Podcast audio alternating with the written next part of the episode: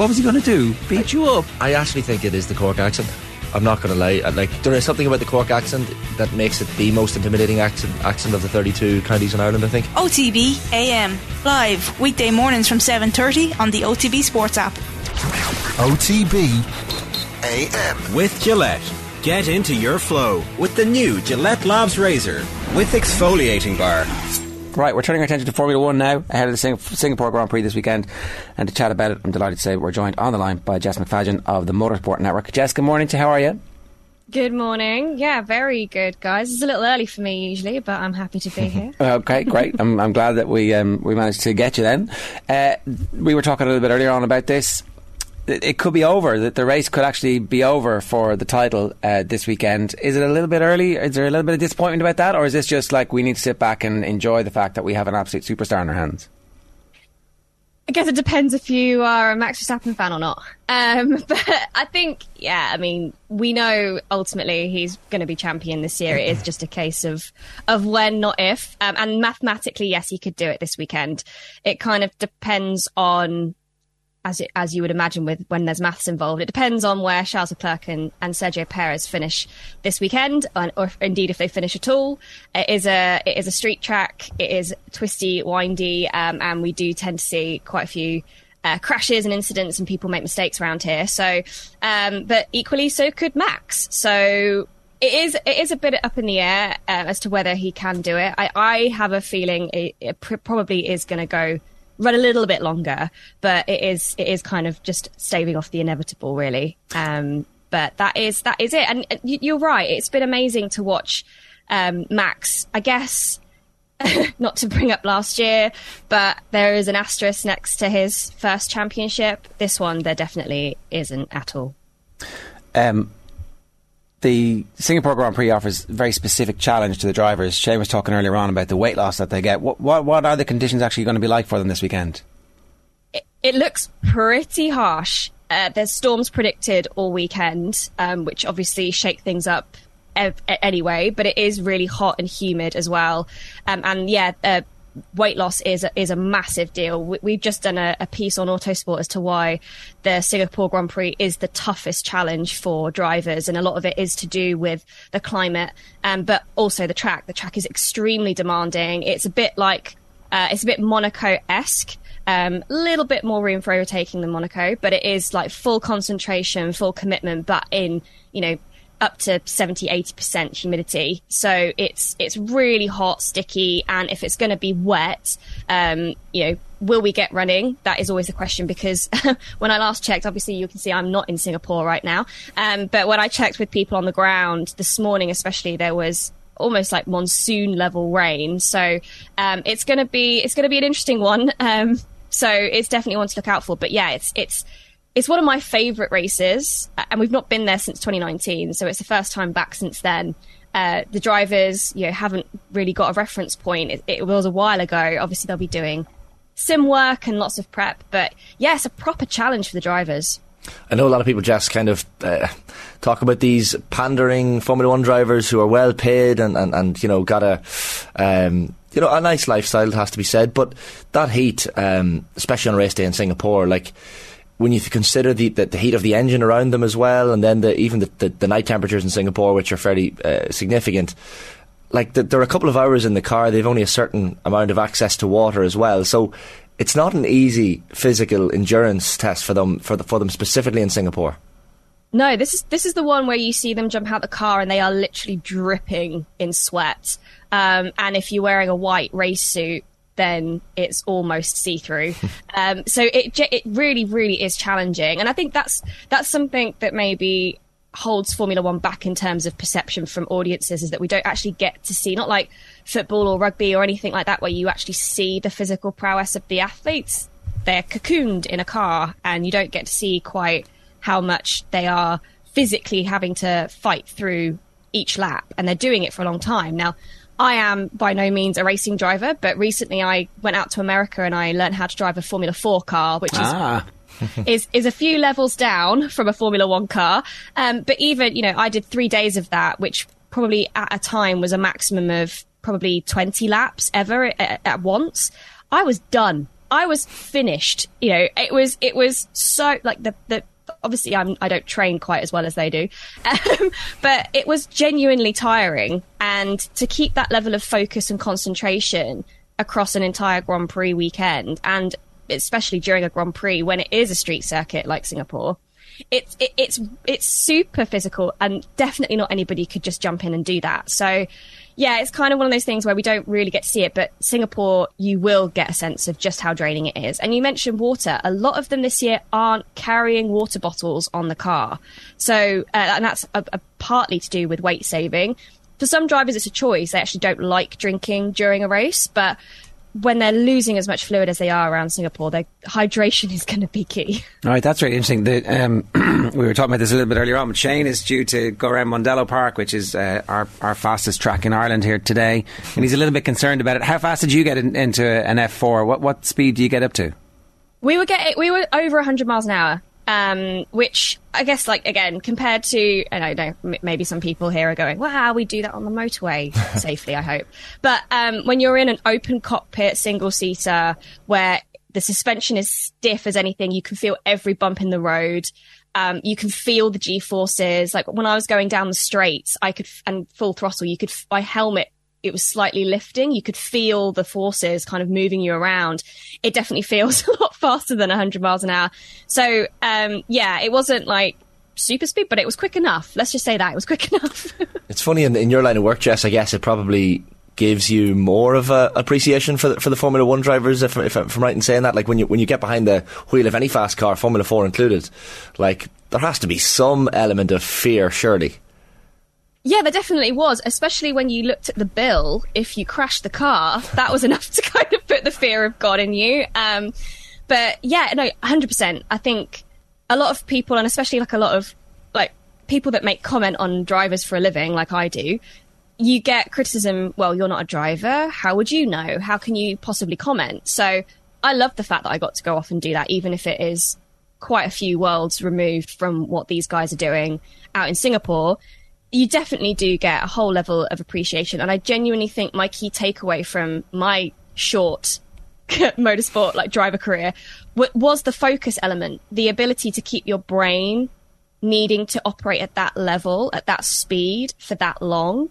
It was it was really hard. By the end of the last day, we were really lucky. We got told you're going to make mistakes in this session. It's your last session. You're tired, you, but you're pumped full of adrenaline, so you don't feel it it was sloppy to say the least. Like it, my last session was definitely the worst of, of all of the time I was spent in the car. Which doesn't and make any thinking, sense. Like logically, that doesn't make any sense. You're supposed to get better as you go along. You're going to get more experience. You get more used to it. Yeah. But, but actually, the, the physical toll that it takes on you is really interesting. I, I do wonder. So yeah.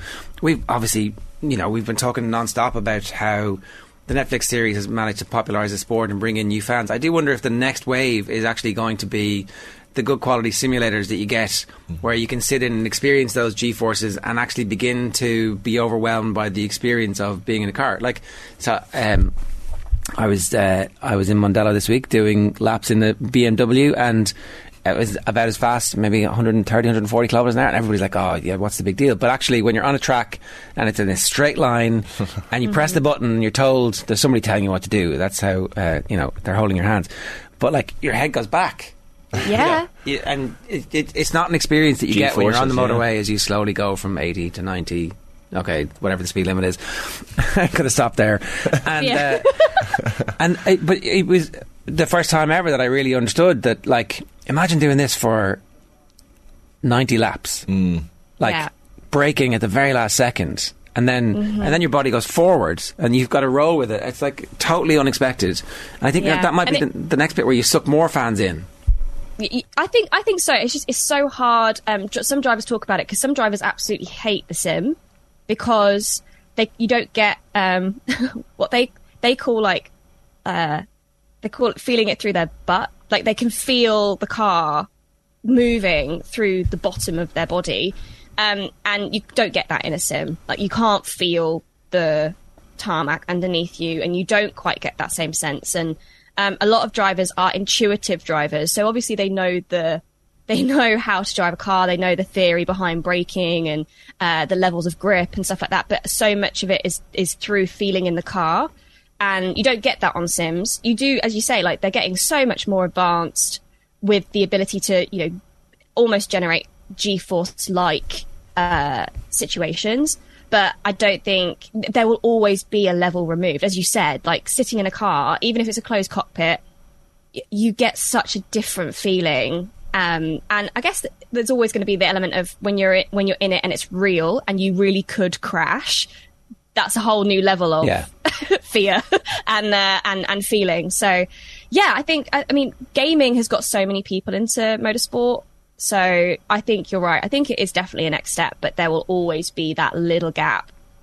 it, it kind of ma- makes me think as well about the braking zones. Like when you're when you're on a track for the first time and you're trying to work out where the braking zones are. Like I saw a great clip of, it's probably an older clip now of Lewis Hamilton talking about when he was a young uh, kid, his dad would take him out to tracks and, and his dad would stand on the corner watching the the other drivers go first and he'd watch the fastest driver and say, okay, that's where the fastest driver has braked here, so you have to brake here a meter. You know, beyond, and and like obviously that, No that- that- pressure. well, yeah, and, and Lewis said basically uh, he would spin out and crash the first few times, but eventually Mm-hmm. got to the point where he was comfortable braking a meter later than even the fastest driver. So, and it's similar with, with, even with Singapore this weekend, Jess. Like I noticed, like Mm-hmm. I think four of the drivers are. are in Singapore for the first ever time, uh, like if I'm right in saying Schumacher, Latifi, Tsunoda and uh, Zhou Guanyu as well. I've, I've never raced in Singapore, so that must be quite a scary experience for, for a driver coming to a track like Singapore and your first time racing in it is, is in Formula One. Yeah, uh, but I guess these guys. This is what these guys gear up for.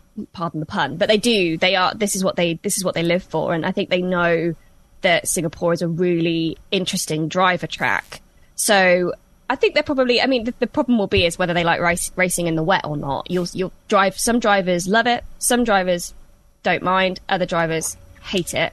And with the with the levels of water that we're talking about, coupling all of that together is a massive challenge for a, a, a novice driver around the around the the course. So, yeah, it's going to be it's going to be interesting to see which of those those newbies to Singapore will will do better um, and will. I, I mean, I love it. I love a wet race because I think you really do see that next level of greatness in drivers. It separates the good from the great drivers, basically, when when you get to see them um, racing in the wet, especially around a track like Singapore. As long as it's not as, as wet as Spa last year, but we won't we won't uh, talk hope. about that. Let's uh, move on from that one. Uh, like Singapore, Jess is is is one of those places where so many of the races over over uh, the years have been fairly historic. Like I'm thinking, uh, was it the 2008 race where Nelson Piquet was told to crash on purpose to, to essentially help help Fernando Alonso to win the, the title?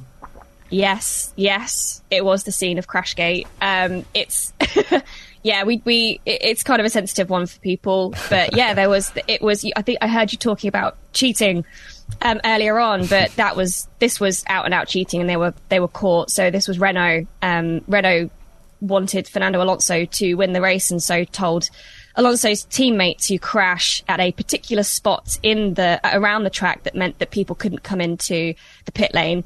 Um, and so it basically shuffled Alonso up the order, and he ended up at the front of the pack and went on to win the race.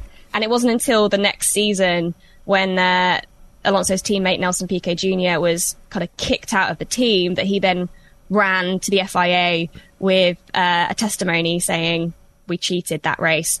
Um, and yeah, it was it, it shook F1. It was it was a really big scandal. Um, so uh, it, it took it took a little bit of time for for you know Renault pulled out of Formula One after that because they lost their title sponsor as well, and it was all down to this one element of cheating. So it's it sent shockwaves through Formula One. So yeah, Singapore was was host host to that. Um, we also obviously had uh, the the famous uh, I think it was 2017 when uh, the two Ferraris and Max Verstappen crashed. The the two the leading three crashed out um, at the very first corner. Uh, so there's been so much drama around Singapore. It is it is a place for both great racing. We saw Lewis Hamilton's 2018 qualifying lap, which is still heralded as one of the greatest qualifying laps that we've ever seen in Formula One.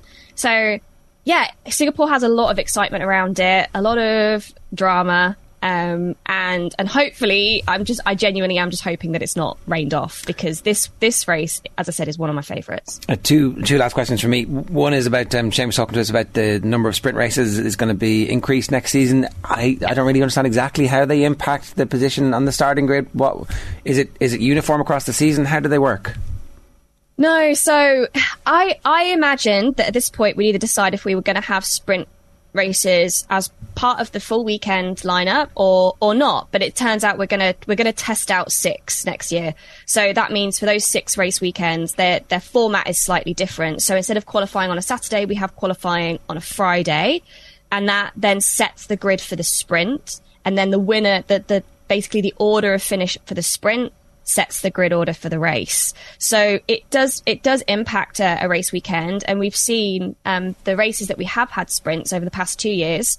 Um, we have seen them impact the, the the results in terms of either drivers understand a bit better what they have to do in the race because they've had a kind of a racing simulation. We know then what the tires, how they're going to act. So it, it, it informs uh, strategy, race strategy. So it, they do impact um, the full Grand Prix weekend.